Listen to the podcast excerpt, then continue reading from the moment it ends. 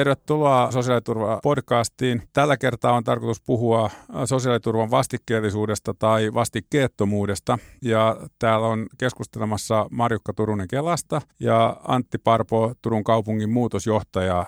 Ja mä olen Otto Toivanen, taloustieteen professori Aalto-yliopistosta ja Helsinki Graduate School of Economicsista. Tämä vastikkeellisuus ja vastikkeettomuus on teema, jota varmaan kaikki ne, jotka sosiaaliturvaa pohtii, niin ovat pohtineet, että se nousee väistämättä esille. Oli meillä minkä tahansa lainen sosiaaliturvajärjestelmä, niin siellä on jonkunnäköistä vastikkeellisuutta. Ja mä ajattelin tähän alkuun siterata tutkimusta, jossa pari vuotta sitten suomalaisilta kysyttiin nimenomaan tästä teemasta. Ja sieltä nousi muutama asia esille. Ensimmäinen, jonka mä haluaisin nostaa esille, oli se, että vain vähemmistö suomalaista ajattelee, että sosiaaliturva passivoi. Se on noin neljäsosa. Loput kolme neljäsosaa ajattelee, että sosiaaliturva on nimensä mukaisesti turvaa hankalin olosuhteisiin joutuneille. Mutta sitten kun kysyttiin tästä vastikkeellisuudesta, niin siellä ihmisryhmästä riippuen, niin, niin vähintään puolet ja jopa kolme neljäsosaa oli sen kannalla, että vastikkeellisuus on tärkeää. Toisaalta sitten, jos ihmisellä oli ollut työttömyyttä lähihistoriassa, niin vastikkeellisuus koettiin vähemmän tärkeäksi. Ja sitten katsottiin myöskin koulutustason osalta, ja siellä erot oli paljon pienempiä kuin tulojen osalta, mutta siellä se yksi ryhmä, joka nousi esille, oli tämmöisen suomalaistaan ehkä keskimääräisen, eli opistotason koulutuksen saaneet, jotka koki vastikkeellisuuden sitten ainakin jonkin verran tärkeämmäksi kuin muut ihmisryhmät. Miltä tämä Marjukka sun näkökulmasta kuulostaa ja millaista vastikkeellisuutta meillä järjestelmässä on tai pitäisi olla? Kiitos Otto. Tota, erittäin mielenkiintoinen problematiikka tämä vastikkeettomuus versus vastikkeellisuus. Ää, Mä oon paljon sitä pohtinut itse tässä 20 kelaura vuoden aikana, että, että tota, mitä se oikeastaan on tämä vastikkeellisuus. Pitää, velvoitetaan ihmisiä tekemään jotakin, jotta saa jotakin tietenkin meillähän tämä, kun tämä riskiperusteinen sosiaaliturvajärjestelmä, jos puhutaan esimerkiksi Kelan etu, tota, etuuskokonaisuudesta, niin on lähtenyt tietenkin pitkälti siitä, että tapahtuu jotain, mm, laukeaa joku riski ja sen jälkeen sitten joutuu, joutuu turvautumaan sitten siihen sosiaaliturvaan. Ja tietenkin tulee ensimmäisenä mieleen nämä työllisyyspalveluihin osallistumiset ja, ja työttömänä työnhakijana olemiset ennen kuin pääsee sitten työttömyysturvan niin kuin piiriin. Ja tämä on hirvettävän vaikea mun mielestä lähteä niin kuin kategorisoimaan niitä, esimerkiksi jos otetaan pelkästään niin kuin työttömyys, niin kategorisoimaan mm. sitä niin kuin asiakasryhmäkohtaisesti, koska siellä on niin paljon erilaisia asiakkaita. Aivan. Joillekin se tavallaan se keppi voi olla parempi kuin se porkkana. Jotkut tarvii ehkä molempia ja tavallaan niin kuin sitä kautta se liikakategorisointi on mun mielestä sellainen, jota pitää erityisesti miettiä nyt tässä sosiaaliturvauudistuksessakin, että mä oon sitä mieltä, että meidän pitäisi enemmän lähteä räätälöiden tunnistamaan niiden asiakkaiden tarpeita paremmin ja katsomaan sitä, että mikä se tämän asiakkaan kohdalla se, niin se erityinen tarve on. Ja myöskin muokkaamaan ei pelkästään niitä rahaetuuksia, vaan nimenomaan myöskin sitä palvelupuolta siinä rinnalla, jotta me saadaan siitä – vastikkeellisuudesta niin kuin irti sen nä- asiakkaan näkökulmasta, sen yksilön näkökulmasta mm. paljon enemmän. Ja meidän pitäisi tehdä niistä palveluista niin kuin houkuttelevampia, niin kuin palvelusananakin kertoo kyllä, jo kyllä. sen, että ni- ne pitäisi olla niin kuin houkuttelevampia näille asiakkaille ja että ne saa oikeasti siitä apua, jotta he sitten saavat sen rahaetuuden. Että se kytkentä siinä on mun mielestä ihan ok, jos tältä pohjalta niin kuin lähdetään miettimään. Mutta se, että sitten on niitä palveluita, jotka ehkä rankaisee tai on niin kuin velvollisuuden vaan sen vuoksi, että saa sen rahaetuuden, niin niitä pitäisi kyllä niin kuin tarkastella enemmänkin, että mikä se oikea palvelu on. Aivan. Miltä tämä Antti sun näkökulmasta näyttää? Ehkä mä haluaisin nyt tuoda sellaisen näkökulman, että mun mielestä on niin ehkä vähän virheellistä puhua mustavalkoisesti vastikkeettomasta ja vastikkeellisesta sosiaaliturvasta, koska mä luulen, että Suomi, tietääkseni Suomessa kukaan ei ole esittänyt sellaista sosiaaliturvamallia, jossa pitää osallistua johonkin, ja jos ei osallistu, niin ei saa mitään. Siis sellaistahan mm. ei kukaan esittänyt, ja, ja muistan, kun itse Aivan. olin lanseeramassa osallistuvan sosiaaliturvaa, kysymys oli siitä, että jos osallistuu, siitä palkitaan, ja, ja, ja tuota, on, on tavallaan tämmöinen kannustinelementti, jo, jolla, jolla, jolla ehkä asiaa vastustavat usein tekivät näin, niin se argumentaatio kääntyy sellaiseen niin pohdintaan, että jos et osallistu, niin menetä. Mm. Kysymyshän on nyt lähdetty ihan puhtaasti siitä, että kummasta suunnasta asiaa katsoo. Ja mä olen ihan samaa mieltä tuossa nyt tuosta asiasta niin sillä tavoin, että palvelut täytyy olla houkuttelevia, jotka tähän liittyy. Että jos me edellytetään aktiivisuutta työkykyisiltä työttömiltä, niin kyllä mun mielestä niin houkuttelevuus on, on se A ja O. Ja, ja itsekin vähän välttäisin tällaista negatiivisuuden kautta tapahtuvaa niin kuin vastikkeellisuuden sisääntuontia Suomeen. Nämä erittäin mielenkiintoiset puheenvuorot ja, ja Marjukka, kun sua kuuntelin, niin kirjoitin itselleni tänne ylös kysymyksen siitä, että miten asiat on ja miten nähdään, että ne on. Eli tämä asioiden esittämispuoli ja, ja Antti, sä jatkoit tästä. Mutta eikö tämä silloin tarkoita sitä, että, että me itse asiassa voidaan niinku erottaa että jos ajatellaan, että siellä on ikään kuin objektiivisesti tietyt kannustimet, oli ne nyt sitten rahallisia tai palveluita, ää, mitä tahansa, ja sitten siellä on se, että miten ne esitetään, niin, niin näitä itse asiassa voi esittää, koska ne, jos mä ymmärsin teitä oikein, niin ne tietyt objektiiviset kannustimet näyttäytyy ja sitä kautta toimikin ihan erilaisina sen mukaan, että esitetäänkö ne ikään kuin positiivisessa vai negatiivisessa valossa. Ymmärrätkö mä Marjukka oikein No varmasti juuri näin. Mä ehkä e- hain vähän enemmän sitä, että tavallaan se, me annetaan samalla kauhalla niin kuin kaikille, mm. tasapäistetään ehkä sitä porukkaa liikaa, tai siis ei ehkä, vaan tehdään mm. niin. Mm. Ehkä se ajatus mulla on siinä se taustalla, että me lähdetään ehkä vieläkin liian organisaatiolähtöisesti miettimään näitä asioita tänä päivänä. Eli, eli se, että, että me tavallaan lähdetään niin kuin ehkä pientä yksityiskohtaa korjaamaan. Ei otettaisi yhtä pientä asiakasryhmää, joskin ne kaikki ovat hyvin tärkeitä, vaan katsottaisiin ensin se kokonaiskuva, että missä menee niin kuin Suomen kansalla ja miten tämä, niin kuin tämä koko homma niin kuin pelittää tällä hetkellä. Aivan. Ja nyt kun sosiaaliturvauudistuskomitea ja jaostot kaivelee näitä nykymaailman ongelmia, niin siellä on jo mun mielestä hyvin se palvelupuoli tuotu niin kuin siihen rahaetuuksien rinnalle. Niitä ei voi erottaa toisistaan. Mutta sitten pitää ymmärtää, että suuri osa niin kuin Kelankin asiakkaista menee ihan ok sillä yhden, kahden, kolmen etuuden itse itsepalvelun hake, hakemisella mm. ja meidän pitäisi se fokus kääntää niihin, jotka ovat siinä heikommassa asemassa ja vaikka toinen vanhemmista on mielenterveyspalvelujen tarpeessa ja se heijastelee sitten koko perheeseen jollain tapaa, että ne juurisyytkin pitää sieltä niin kuin löytää. Koetko että se räätälöinti olisi nimenomaan näiden palveluiden räätälöintiä vai pitäisikö se myöskin olla näiden rahallisten kannustimien räätälöintiä? Ehdottomasti molempia. Eli me ollaan paljon tehty nyt sitä pohdintaa Kelan puolella, että meillähän on niin kuin tässä yhteiskunnassa nämä eri toimijat, jotka toiset tuot- tarjoaa julkinen järjestäjä ja palvelujen tuottajat ja tarjoajat ja sitten on tietenkin tämä rahaetuudet ja eri toimijat, Kelan lisäksi tietenkin niin työeläkelaitokset ja niin edespäin on siinä niin mukana, mukana tässä asiakkaan kokonaisuudessa, niin me haetaan sitä, että meillä pitäisi olla tällä hetkellä niin enemmän sitä toimijoilla omat rootelinsa, me saadaan omat, oman toimintaamme varten ne asiakastiedot hyötykäyttöön. Kelan kaikki yli 40 etuuslakia sanoo, että nämä ja nämä tiedot saadaan sieltä ja siltä toimijalta, jotta tämä asiakkaan prosessi niin kuin meillä etenee. Ja se on ihan fine kyllä sekin tietenkin edellyttää sitä, että asiakas tekee hakemuksen meille, eli se ehkä se ja blokkaa tämän ennakoivan niin kuin lähestymisen mm. tämä lainsäädäntö tällä hetkellä. Mutta sitten on vaikka joku toinen toimija, kunnan sosiaalihuolto tai otetaan joku terveydenhuollon puoli. Meiltä puuttuu se palikka siitä näiden toimijoiden niin välistä, tämmöinen monialainen asiakasyhteistyö näiden eri toimijoiden välillä, ja sitä haen, että me voitaisiin to- no, hoitaa niin paljon enemmän niin täällä niin sanotusti konepelin alla näitä niin asioita asiakkaan kokonaistilanteen niin hallitsemiseksi ja sen kartoittamiseksi ja sen, että me saataisiin katsottua se yhdessä se asiakkaan kokonaisuus kuntoon, nimenomaan palvelut ja etuudet yhteen kytkien. Ja siihen me tarvitaan tämän tiedon hyödyntämisen laajentamista näissä tilanteissa, jossa asiakas sen tarvii. Ja kuten sanottu edelleenkin, jotkut ei tarvitse sitä ollenkaan, meidän prosessit etenee ihan noin niin kuin automaattisesti ja näin, mutta sitten ne on ne laajojen palvelujen ja etuuksien tarpeessa olevat asiakkaat. Että kyllä meilläkin pyritään katsomaan sitä, meillä on tämä erityispalvelu, mitä me ollaan kehitetty tässä vuosien varrella, että katsotaan kaikki etuudet kuntoon samalla kertaa. Eli oikea-aikaisesti oikeat etuudet ja palvelut. Miten Antti, nyt kun sä kuuntelit Marjukkaa ja, ja Marjukka puhuu tästä räätälöinnistä sekä niiden rahallisten etuuksien että palveluiden osalta ja toisaalta sä toit siinä omassa puheenvuorossa esille just sen tärkeyden, että miten asiat esitetään, niin miten sä näet näiden kohtaamisen?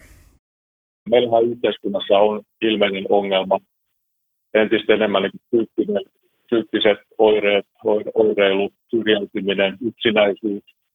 Ja, ja, ja tätä niin kun pohditaan ja puidaan ja ratkaisuna on usein se, että sitten ihmisiä lähetetään, lähetetään mielenterveyspalveluihin ja, ja sitten siellä sitten pyöritään terveyspalvelujen puolella. Ja oma näkemys on, että tämä asia voidaan ratkaista toisellakin tavalla yhteiskunnassa. Ja tämä liittyy ihan pelkästään siihen, että nyt jos, jos se niin yksinäisyys on iso ongelma, niin eikö, eikö silloin pitäisi luoda järjestelmää, jossa ihmisiä yritetään saada sosiaalisiin verkostoihin, ympyröihin, pois sieltä neljän seinän sisältä. Ja, ja silloin sosiaaliturvan ja aktivoinnin ja palvelujen yhdistelmällä tähän pystytään niin kuin vastaamaan, jolloin, jolloin niin kuin, se oli itse asiassa osallistuvan sosiaaliturvan idea, että se sisältää tavallaan tämän tyyppisen niin kuin tavoitteen ja, ja silloin tämä vastikkeellisuus sitten, niin kuin mitä edellytetään, olisi kohtuullisen pienimuotoista sillä tavoin, että se vaatimukset ei ole mikään niin täyspäiväisen työviikon tekemistä, että saa jotain etuuttavaa, vaan viikossa muutamia tunteja ja, ja tavallaan tuetaan, tuetaan tavallaan sitä sen ihmisen ö, muuta elämänhallintaa ja, ja tuetaan niitä tarpeita, mitä siihen liittyy, ja sitten kytkös taloudellisesti, että siitähän pitää käytännössä niin palkita. Että täytyy siinä joku, joku niin kuin insentiivi olla myös, myös niin kuin taloudellisesti. Mut, ja tämä on mun mielestä niin kuin vastik, tota, niin kuin sen, sen voidaan tulkita olevan vastikkeellinen ö, sosiaaliturvan malli, tai sitten se voidaan tulkita olevan, olevan tämmöinen niin positiivinen ö, palvelu syrjäytymisen ehkäisyksi, josta on tämmöinen taloudellinen positiivinen insentiivi. Kuten sanoin, tämä on tulkintakysymys ja retoriikkaa voidaan käyttää molempiin suuntiin. Matemaattisesti toimeentuloturvajärjestelmää ei ole mahdollista tehdä kannustavaksi kaikissa tilanteissa, jos me haluamme pitää huolen siitä, että ihmisillä on säädyllinen niin elintaso mm. riippumatta siitä, olette työssä vai, vai työtön. Jolloin niin kuin ratkaisuksi niin kuin taloustieteen kauttakin voi päätellä, että ainoa, jota voidaan niin kuin sitten pohtia, että, että, että annetaan, niin kuin, va, viedään, viedään tavallaan vapaa-aikaa, jolloin henkilö valitsee aktivoidun työn tai aktivoitumisen ja virallisen työn välillä, jolloin periaatteessa ei, ei tule sellaista valintaa, että voidaan olla täysin niin poissa yhteiskunnan kuvioista toimeentuloturvan varassa, vaan, vaan tuota, se vaihtoehto on tuetun työn tai virallisen työmarkkinoilla tehtävän työn välillä. Tämä tämmöinen niin teoreettinen pohdinta siihen, että kun sitä matemaattisesti voi kannustavaa tehdä ilman, niin, niin se, silloin niin se yksi työkalu on nimenomaan tähän niin vapaa-aikaan puuttuminen. Meni ehkä vähän tieteellisen teoreettiseksi, mutta haluaisin tämän tuoda tässä esille. Mun mielestä oikein mielenkiintoinen näkökulma ja tämä vapaa-ajan vieminen, että sä puhut jossain kohtaa yksinäisyydestä, joka, joka siinähän nyt sitten on tämmöinen niin negatiivinen kaiku, että se useimmiten ei ole niin kuin omaehtoinen valinta, vaan, vaan siihen on ajauduttu. Ja, ja silloinhan meidän ajatus on se, että, no, että ihmisiä pitäisi auttaa sitä pois tai ne oikeastaan haluaisi pois siitä yksinäisyyden tilasta, mutta he ei ehkä itse sitä ymmärrä, eli, eli sen takia sitten tarvitaan tämmöinen jonkun mielestä ehkä vähän holhoava järjestelmä, joka tota, edesauttaa heitä niihin sosiaalisiin kontakteihin ja puhuit siitä, että kun tätä tehdään, niin sitten siinä pitää olla palkkio mukana, eli, eli kenties se rahallinen elementti, että, että saadaan se yksinäisyyteen ajatunut ihminen niihin sosiaalisiin kontakteihin, joita hän oikeasti pitkällä tähtäimellä haluaa, mutta lyhyellä tähtäimellä hän haluaisi niitä välttää. Että, että siellä tulee tämmöiset ikään kuin käyttäytymistieteelliset kutsutaanko niitä nyt käyttäytymisharhoiksi tai vinoumiksi, joita pitää myöskin miettiä tätä järjestelmää kehitettäessä. Kyllä, juuri noin tulkintasi on ihan, ihan oikea ja, ja tota, tätä voidaan todeta, että tässä on niin kuin tämmöistä pohjoismaisen hyvinvointivaltion niin holvaavaa elementtiä. Pohdin sitä vaan, että mikä on tällä vaihtoehto, onko olemassa, onko se toinen vaihtoehto sitten se, että me hyväksymme sen, että, että me jätetään ihmiset oman onnensa nojaan sinne tuota kotiin. Osa varmaan haluaakin se tehdä, se ei ole ongelma, mutta osalle se on aidosti ongelma. Jos me katsotaan meidän palvelujärjestelmää ja me mennään vaikka nyt mielenterveyspalveluihin, niin kyllähän siellä on nyt lailla vastaavaa holhoavaa elementtiä. Meillä järjestetään avopalveluita mielenterveysasiakkaille, joilla on, on tämmöistä niin kuin, ö, sata masen, masennusoireita tai ynnä muuta, niin ratkaisua usein, usein on se, että järjestetään nimenomaan tämmöisiä niin kuin sellaisia palveluita, joissa ihmiset saadaan pois sieltä niin yksinäisyyden aihiosta. selvästi tämä ongelma on tunnistettu, se on tullut muissakin podcasteissa esille, mutta ollaanko me menossa kohti ratkaisua? No kyllä hyvän suuntaan ollaan menossa ja paljon ollaan tehty. Et meillä on tosi paljon niin kuin alueiden kanssa jo tällä hetkellä semmoisia hyviä toimintamalleja käytössä. Oulun malli työllisyyspalveluissa, Aimo Seinäjoella, jossa työllisyyskuntoutus ja kaikki niin kuin nämä etuudet ja palvelut niin kuin kiinnittyy keskenään. Siinähän on se hyvin yksinkertainen pihvi, vaan se, että eri toimijat menee tekemään yhdessä töitä usein fyysisesti samaan paikkaan, jolloin sitten myöskin motivaatio työntekijöille ja ammattihenkilöstön puolella sitten niin kuin kasvaa. Et hyvään suuntaan ollaan menossa, mutta me tarvittaisiin siihen vielä niin kuin välineitä lisää. Eli me ollaan listattu ja tunnistettu juuri näitä, että me tarvittaisiin siihen asiakkaan ensikontaktiin kaikille toimijoille niin kuin tämmöinen parempi tunnistamisen väline, jotta me pystytään ylipäätänsä tietämään, että tämä asiakas on nyt tämmöinen paljon palveluita ja etuuksia tarvitseva ettei tämä ole vaan tämmöinen yhden etuuden, otetaan hakemus ja pistetään menemään tyyppinen niin tilanne. Sitten toisekseen me tarvitaan tietenkin se tunnistamisen paikka, että me tiedetään, mikä, mitkä on ne kumppanit, joihin täytyy sitten olla yhteyksissä joiden kanssa tämä vuoropuhelu pitää sitten käynnistää.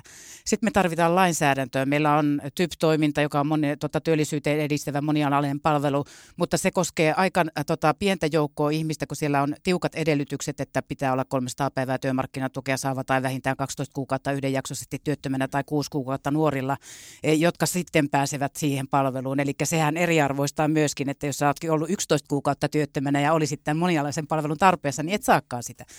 Eli me tarvittaisiin tämmöistä kattavaa, ehkäpä ihan tämmöistä monialaista asiakasyhteistyötä koskevaa niin kuin oma lainsäädäntö. Tai sitten ainakin täsmennyksiä tähän, koska tähän liittyy tietenkin tämä perustuslaki ja asiakkaan itsemääräämisoikeus ja yksityisyyden suoja ja toisessa vaakakupissa tietenkin nämä riittävät sosiaali- ja terveyspalvelut ja riittävä sosiaaliturva. Mutta kun nämä joskus saattaa lyödä toistensa korville, kun asiakkaat kieltäytyy antamasta ja käyttämästä niitä asiakastietoja ja mehän tarvitaan monessa tilanteessa suostumus. No tämä suostumuksen käyttökin on hyvin hankala ja haasteellinen tällä hetkellä käytännön arjessa ja GDPR ei tunnu siihen yhtään mitään helpotusta päinvastoin. Eli meillä olisi paljon tämmöistä perattavaa tässä. Plus mm. sitten vielä, vielä yhden haluan sanoa, meiltä puuttuu tietoturvallinen kansallinen asiakasyhteistyöhön käytettävä väline. Eli meillä ei ole sellaista välinettä, jota me voitaisiin näiden kumppaneiden kanssa käyttää turvallisesti ilman, että meidän tarvitsee niin katsoa sitä riskiä, että, että asiakkaan asiat saattaa jostain syystä sitten lähtee, lähtee muualle mm. niin kuin väärin käsiin. Eli paljon olisi niin kuin tehtävää tässä, mutta tässä olisi niin kuin nyt aika ryhtyä toimiin. Eli kyllä, kyllä. tällä me päästäisiin paljon pidemmälle ja, ja sitten tietenkin osittain se tiedon hyödyntämisen lainsäädännön niin kuin uudistaminen tai kehittäminen siihen niin kuin steppejä kohti sitä parempaa. Niin mä olen sitä mieltä, että tässä nykymaailmassakin näillä järjestelmillä ja näillä sosiaaliturvaetuuksilla ja palveluilla saataisiin paljon aikaiseksi tätä korjaten. Miten Antti, sä näet sen, että palautan keskustelua vähän vielä näihin vastikkeellisuus, vastikkeettomuusjakoon, että sä puhuit tästä harmaasta alueesta ja näin, näin se varmaan on, mutta sitten siinä harmassakin on sävyjä. Et nyt jos miettii tätä suomalaista nykyjärjestelmää ja sitä, että mihin suuntaan sitä pitäisi ehkä viedä, niin näetkö tarvetta sitä, että vastikkeellisuutta jossain ulottuvuuksissa nostettaisiin ja, ja jossain kenties laskettaisiin ja mitä tämä tarkoittaisi käytännössä? Mä näen niin sen, että meillähän periaatteessa on jo olemassa palvelujärjestelmissä elementtejä, jotka sisältää vastikkeellisuutta. Meillä on kuntouttava työtoiminta, sitten meillä on tietty niin palkkatuettua työtä, mutta, mutta niitä käytetään verraten vähän suhteessa esimerkiksi meidän naapurimaihin. Mun ajatus on, että niitä pitäisi lisätä. Ja, ja sitten tässä, tässä tuota toinen ulottuvuus on, jossa on niin sävyjä ja ehkä niin politiikkaa. Kysymys on siitä, mikä on aktiivisuudesta syntyvän palkkion suuruus. Vasemmisto ajattelee usein niin, että se täytyy olla niin verrattavissa palkkaan, joka on varmasti oikeudenmukainen ja yksilön näkökulmasta hyvä asia, kannatettava. Ja sitten ehkä oikeisto lähtee usein siitä, että se, se on niin kuin tavallaan pieni, pieni korvaus. Ja jos tätä niin kuin katsoo nyt järjestelmäpuolelta, niin palkkatuki on ehkä nyt sitten tämä, tämä anteliaampi malli ja kuntouttava työtoiminta hitsaampi malli. Nämä ovat niin nämä poliittiset sfäärit oikeastaan järjestelmässä. Nyt kun ajattelee kansantaloudellisesti ja pragmaattisesti, on lähestulkoon mahdotonta kuvitella, että me pystyttäisiin aktivoimaan kaikki suomalaiset palkkatuen turvin siihen yksinkertaisesti riitä rahat. jolloin meille jää se malli, jossa, jossa niin kuin se aktivoinnin porkkana ei voi olla mitenkään kovin suuri. No, jos ja kun se on myös näin, niin yhteiskunnan mielestäni ei tule vaatia aktivoinnilta ihan mahdottomia tai aktivoi tältä yksilöltä ihan mahdottomia, vaan, vaan sen, sen niin kuin osallistumisen ynnä muun määrä pitää olla kohtuullinen ja, ja kuten tuossa alussa jo sanoin, myös ehkä positiivisesti vivahtava. Mutta selvää on, että tämmöisen ideaalimallinen ei koskaan päästä. Meillä on aina myös ihmisiä, jotka tulkitsee kaiken tämmöisen ehkä holhoavan elementin ja vähän pakottavan elementin myös negatiivisen. Et tässä ehkä näitä niin taas puhun niin kuin kävyillä, että tämä ei ole niin kuin mustavalkoista kyllä tai ei. Tässä on erilaisia ulottuvuuksia aina tulkinnat, tavallaan se niin kuin malli ää, määrittää sitä, että kuka kannattaa ja kuka vastustaa vastikkeellisuutta. Oikein hyvä. Mä voisin tässä lopuksi vielä äh, heittää tämän saman kysymyksen Marjukka sulle, että äh, miten sä näet, että missä ulottuvuuksissa sitä vastikkeellisuutta kenties pitäisi lisätä tai, tai vähentää?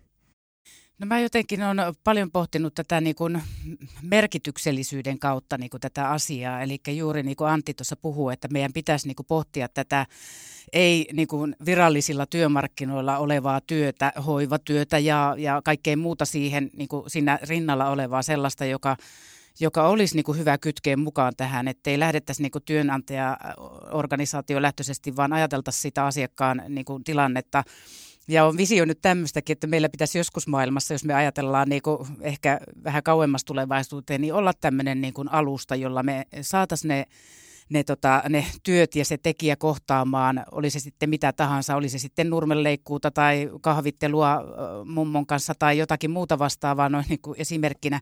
Ja sitten siitä saisi kerättyä aktivointipisteitä, jonka kautta sitten voitaisiin kytkeä se sitten johonkin just vastikkeen, tai siis tähän, tähän sosiaaliturvaan ja rahaetuksien tai tämän palkinnon saamiseen. Niin kuin. Että mun mielestä niin kuin ihmiset on kuitenkin suurimmaksi osaksi, ainakin haluan uskoa näin, niin kuin sitä sellaisia, että ne kokee merkityksellisesti oman itsensä, kun ne saa tehdä jotakin hyvää. Ja se, jos siitä palkitaan ja saadaan vielä sitä merkityksellisyyttä ja tärkeyttä niin kuin lisättyä, niin mä luulen, että se auttaisi monella muullakin saralla, jos niin kuin ajatellaan mielenterveyden ongelmia tämmöisiä. Että kunhan saataisiin tämmöistä jotakin mallia luotua, niin, niin mä luulen, että sillä, sitä olisi ainakin mielenkiintoista katsoa ja kokeilla. Näihin innostaviin ajatuksiin mun mielestä on hyvä lopettaa. Kiitos Marjukka ja Antti oikein mielenkiintoista keskustelusta. Kiitos. Kiitoksia.